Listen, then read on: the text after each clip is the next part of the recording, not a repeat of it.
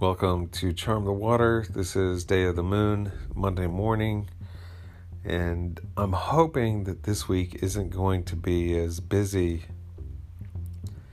as last week because there was enough like tools landed in my lap last week for me to literally carry forward years into the future and uh, how I kind of want to contextualize this is that my trading journey has been a 24 7 thing for the last few years and has taken up every bit of free time and is just what I've obsessed over. Well, I heard like successful traders saying, you know, we do this because we want freedom in our lives. We want time uh, to pursue whatever we want, you know, family or you know whatever. That and jobs do not allow that, and that's why we're traders uh, for the liberty, the freedom. And that didn't really make a lot of sense to me. I mean, I heard it and I was like, yeah, but the reality of it, I didn't understand. Um, having a mentor was essential in this, and COVID 19 was essential in this. Otherwise, I would have never gotten to where I am. And it's hard for me to see where I am because I'm not quite yet where I want to be.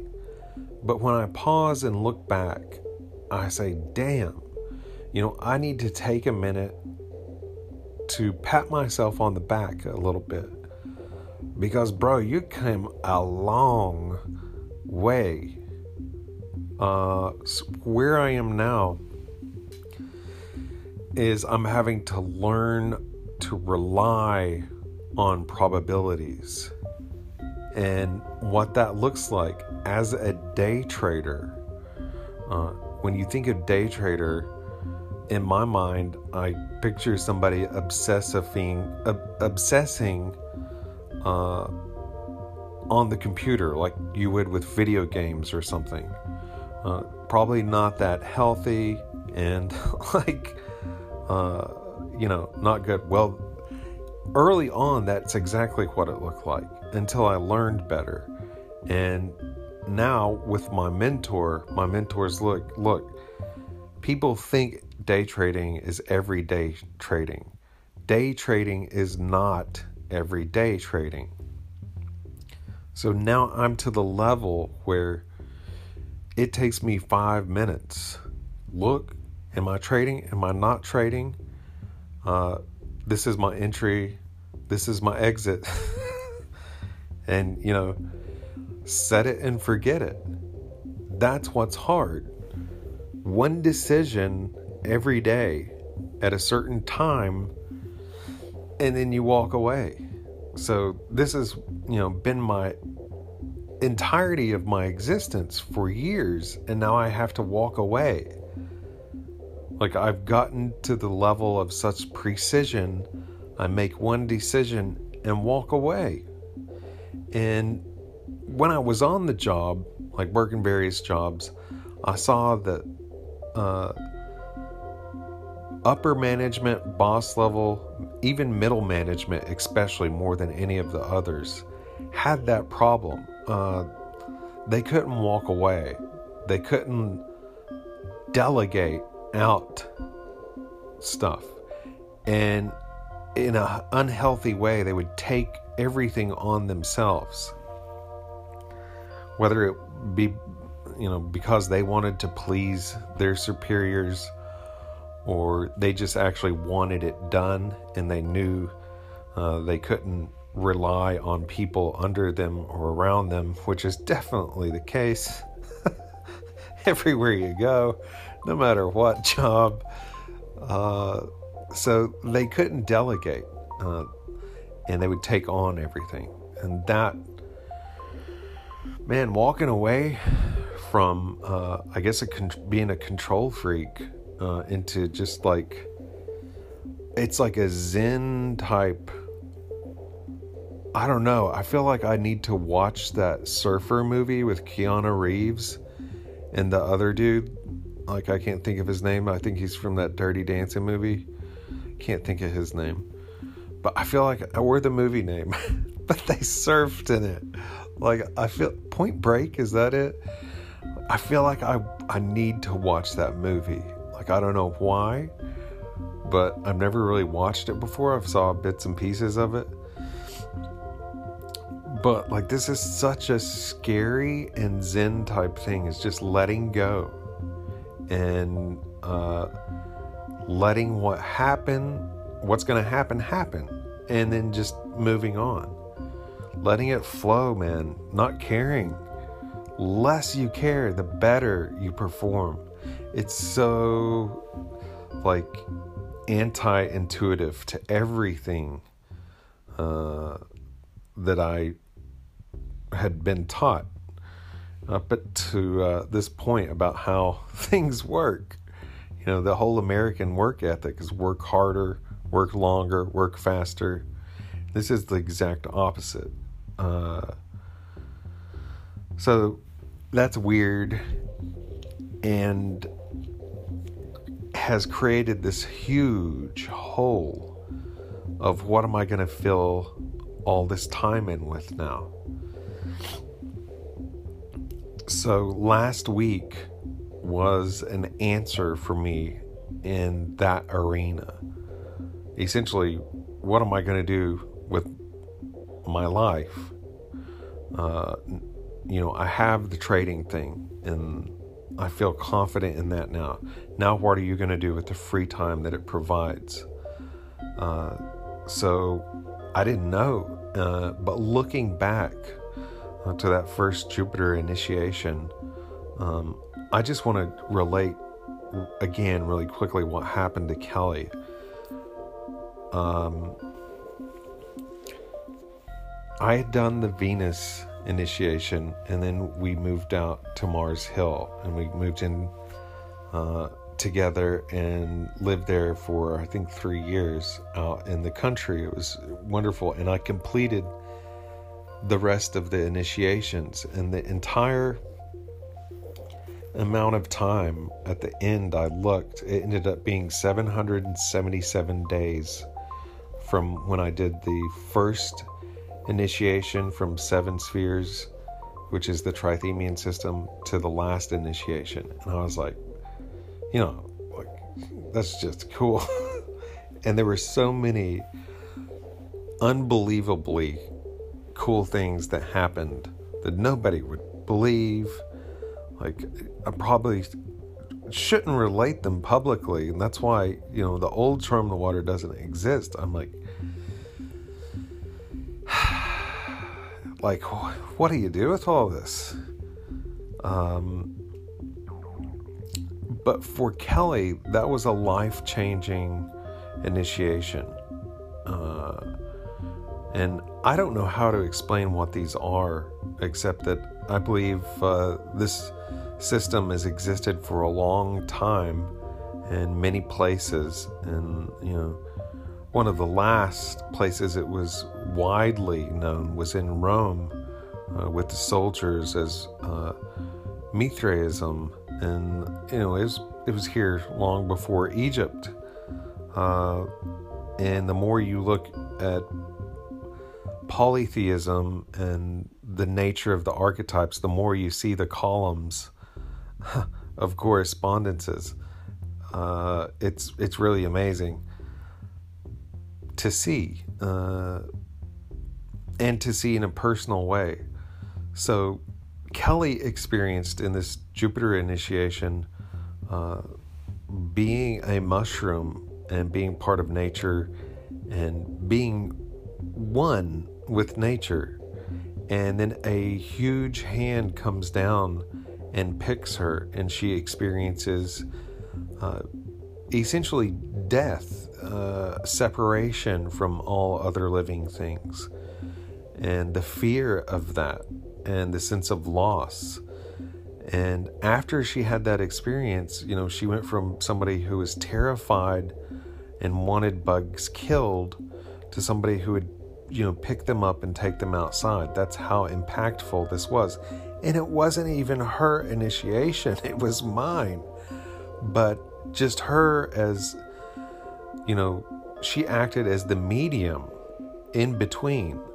Uh, I was very intellectual and would see receive information in a very heady, intellectual way, and she would just get the direct vision a lot of times.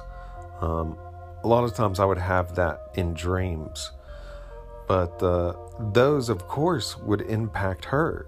Uh, so she she was uh, initiated right along with me in an indirect way, and the Jupiter initiation was one of the most impactful for her. Um, for me, Jupiter and the Sun and Saturn were all they all had very close relation. Uh, you know, I could think of them as the three kings. Uh, they just seemed to have a lot to do with each other, uh, especially Jupiter and and the Sun. And the way I experienced Jupiter was, uh, in many ways, his traditional archetype as this uh, rain god, storm god of the crops, and crops having so much to do with, with the wealth uh, and survival of a community, but especially in the way that it could provide the person who went out and tamed nature and you know could go out and propagate a plant and create roomfuls of that same plant and share with the community and profit from nature from propagating life. Um, that has always been there in my Jupiter experience stuff. Uh, from the first Jupiter initiation having to do with the earth and leading into us learning about the flora and the fauna around Mars Hill and working with plants and uh, making mojos and uh, you know collecting bloodroot and then a second Jupiter working, which was uh, for a, for getting a job. Well, it got me a job at a greenhouse, and there was a bit with a black wolf that I turned into jumping out of the car. That that was in the vision was uh, describing my short time before I quit quit this job.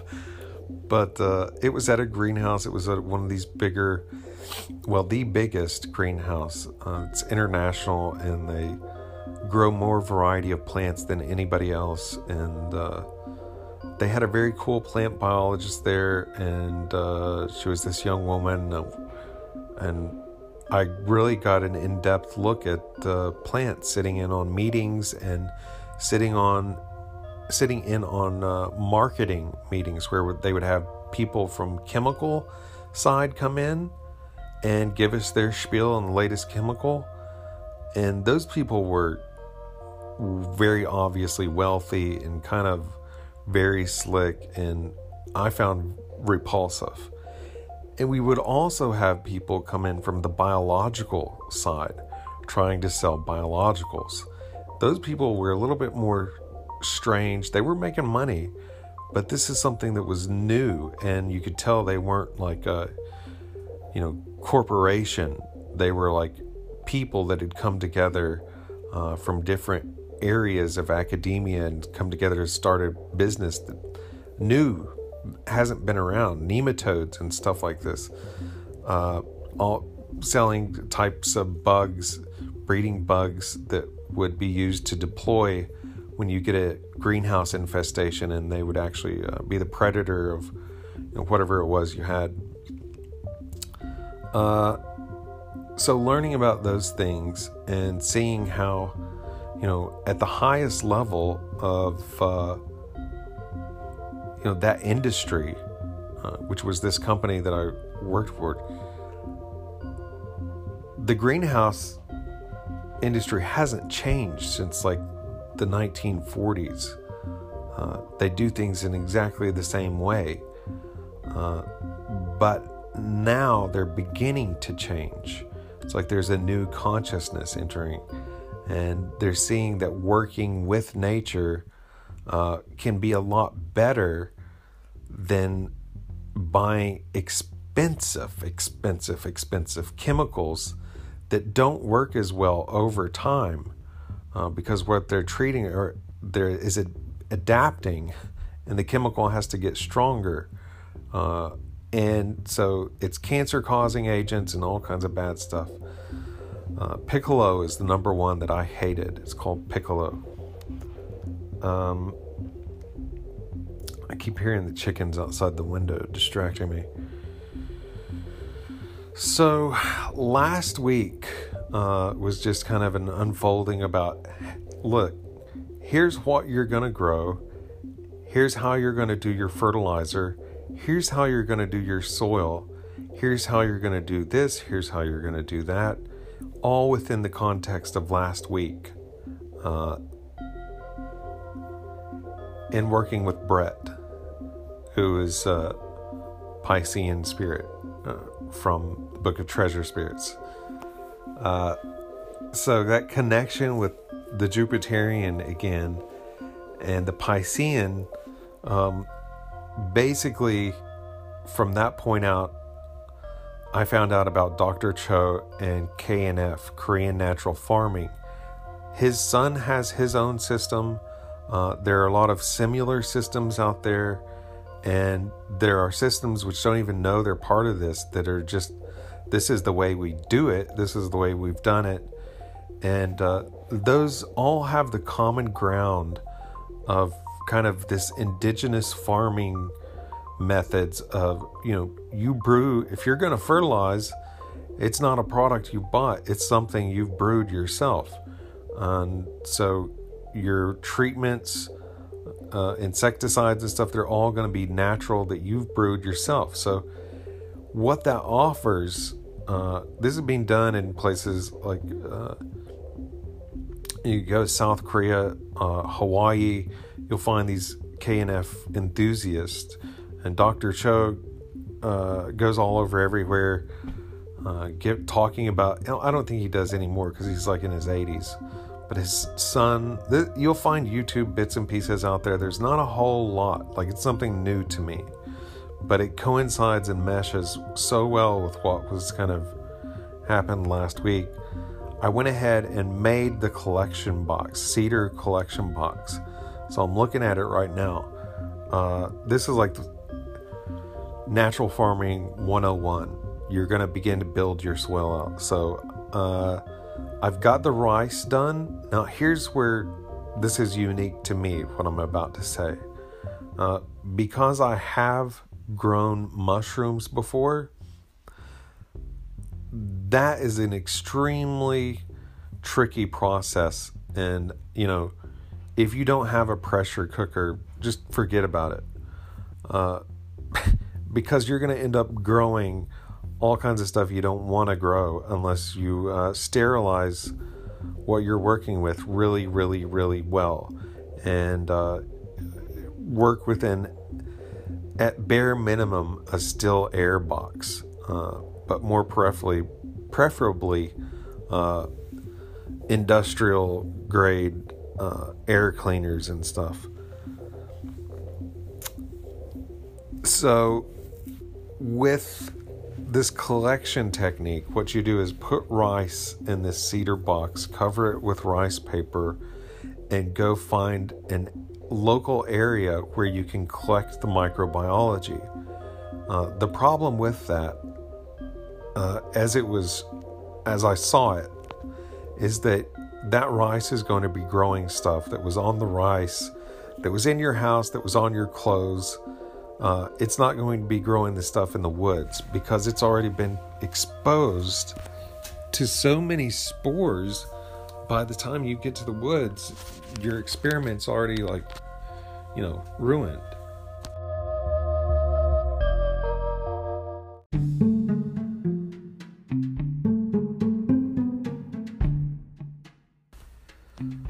All right, so uh, the problem with the uh, KNF Korean Natural Farming collection technique that I saw on YouTube, uh, one, it failed, and two, it was obvious why it failed.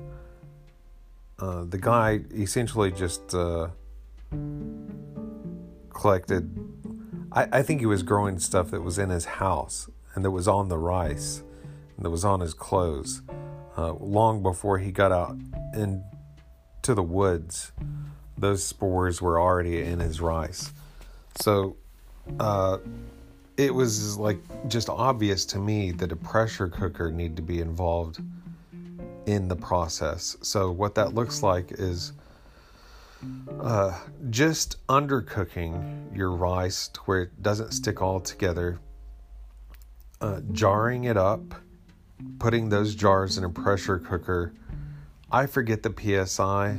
Uh, I don't want to guess at it because you could blow yourself up but uh, the proper psi for like an hour, uh, 45 minutes minimum, uh, hour preferably, for uh, decontamination, for sterilization of the rice in those jars. Okay, so this is my plan. This is step one, uh, which is building your soil for what you're going to grow. And, and this you know uh, collection of microbial life is uh, Dr. Cho's method uh, with a cedar box. The only thing I'm changing is like a sterilization process before you begin. Um, so you do not open that jar of sterilized rice until you're at your collection site. Uh, what I also plan I have my cedar box. I'll take a picture of it for uh, the uh, episode image. Only other thing I'm going to do that box is torch it. Uh, torch it where it looks like a blackened. Just because I do that with every wooden thing I have. but uh, yeah, it, that box will be covered with rice paper. So it's coming, the jar of rice is coming, and rice paper is coming to the woods, to the collection site. Uh, and isopropyl alcohol, 70%. At the collection site, spray the cedar box lightly. Give that a chance to evaporate off a little bit, you know, a few seconds, and then uh, open the jar of sterilized rice and as quickly as possible transfer uh, to the cedar box and then cover and attach the rice paper to the top of the box. And so the idea is that uh,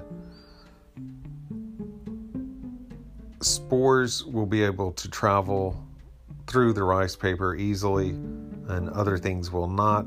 And uh, you want you don't want that to get rained on. And uh, the bottom has slots or holes uh, in it because you want the uh, the, the mycelium to grow up into your rice. Now that I'm thinking about it, I thought of this last night as a second alteration uh, to the collection method that I was shown that is to uh, have a rice wash or, or simply starchy water because uh, that's what a rice wash is. Uh, starchy water, soak some some string. I'll probably use hemp string. Soak like you would soak a wick in. I think it's uh, salt water or something. I forget what you soak candle wicks in. Not salt water, for this starch water, uh, you could use a rice wash uh, if nothing else. But soak the string in the starch water and then, like, attach two or three of those small uh, starch soaked wicks to the bottom of the box. And the idea behind that was that will give uh, the the mycelium like a direct path to your rice uh, rather than it just kind of sitting below it. And uh, yeah, I thought that was a pretty good idea I had on that. ah, yeah, boy. All right, I've had a little much coffee. Little much coffee. Is that all I was going to say? Is it? Is it, Jim? You tell me.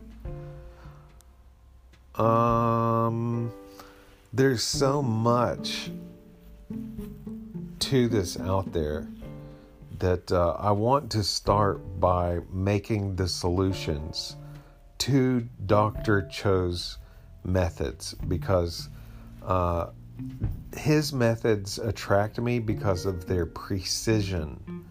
Uh, and that precision, um, it's, you know, it's extraordinary. Like, like in trading, like it's so precise. There's no question. Uh, so Dr. Cho's son leaves a little bit more ambiguity. And uh, Dr. Cho's son's method, not everything is edible.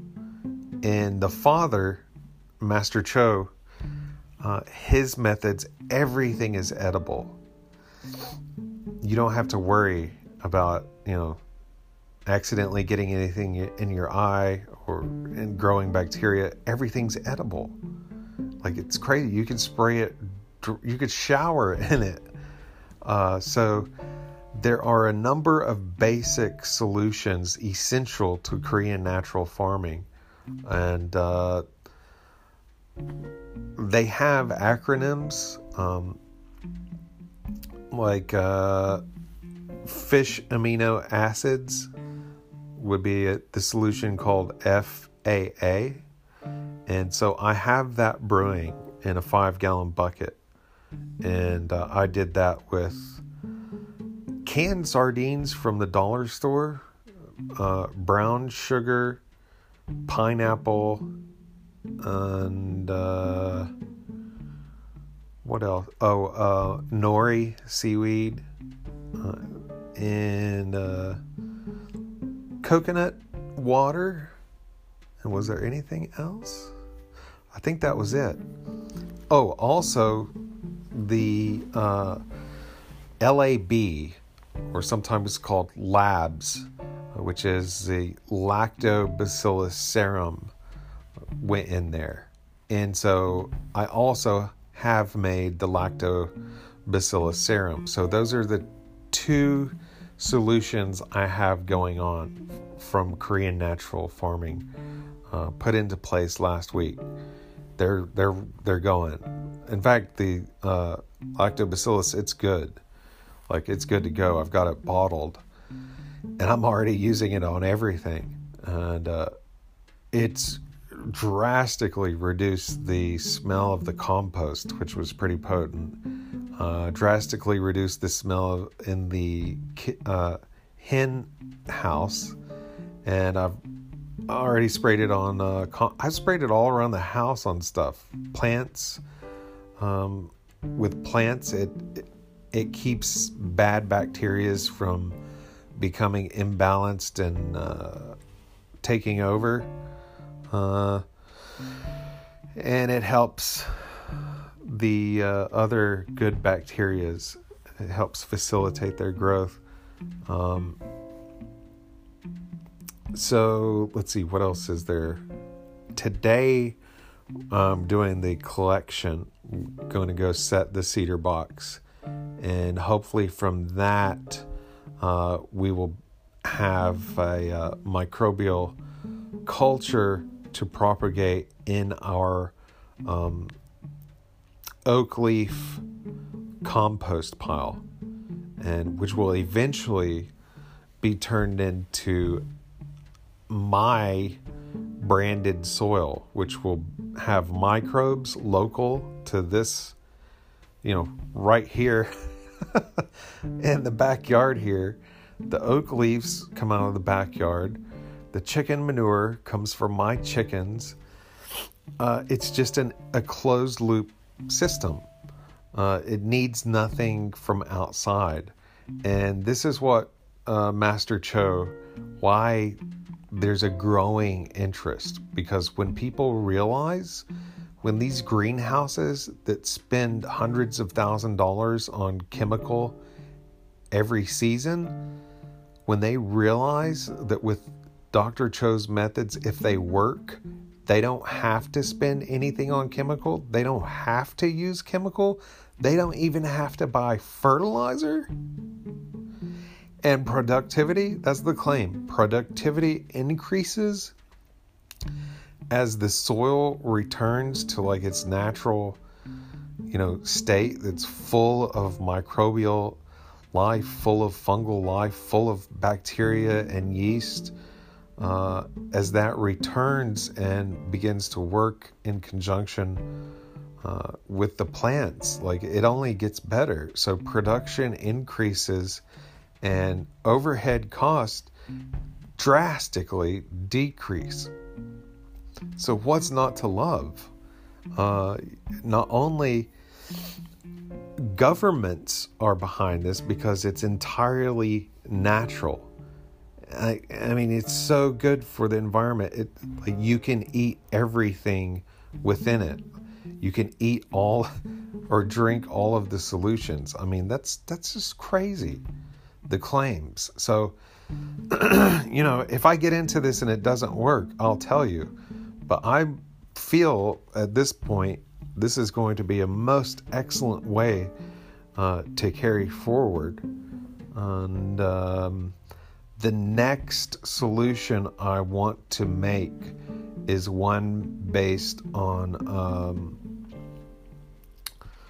oh my God, I've forgotten the name of it fermented soybean is one of the things, and uh, it, you use a plant material, uh, fermented plant material. You can use anything, but the most common one that if you go to a hydroponic store and buy a nutrient that you can either add to hydroponics, you can use as a drench, or more commonly as a foliar spray.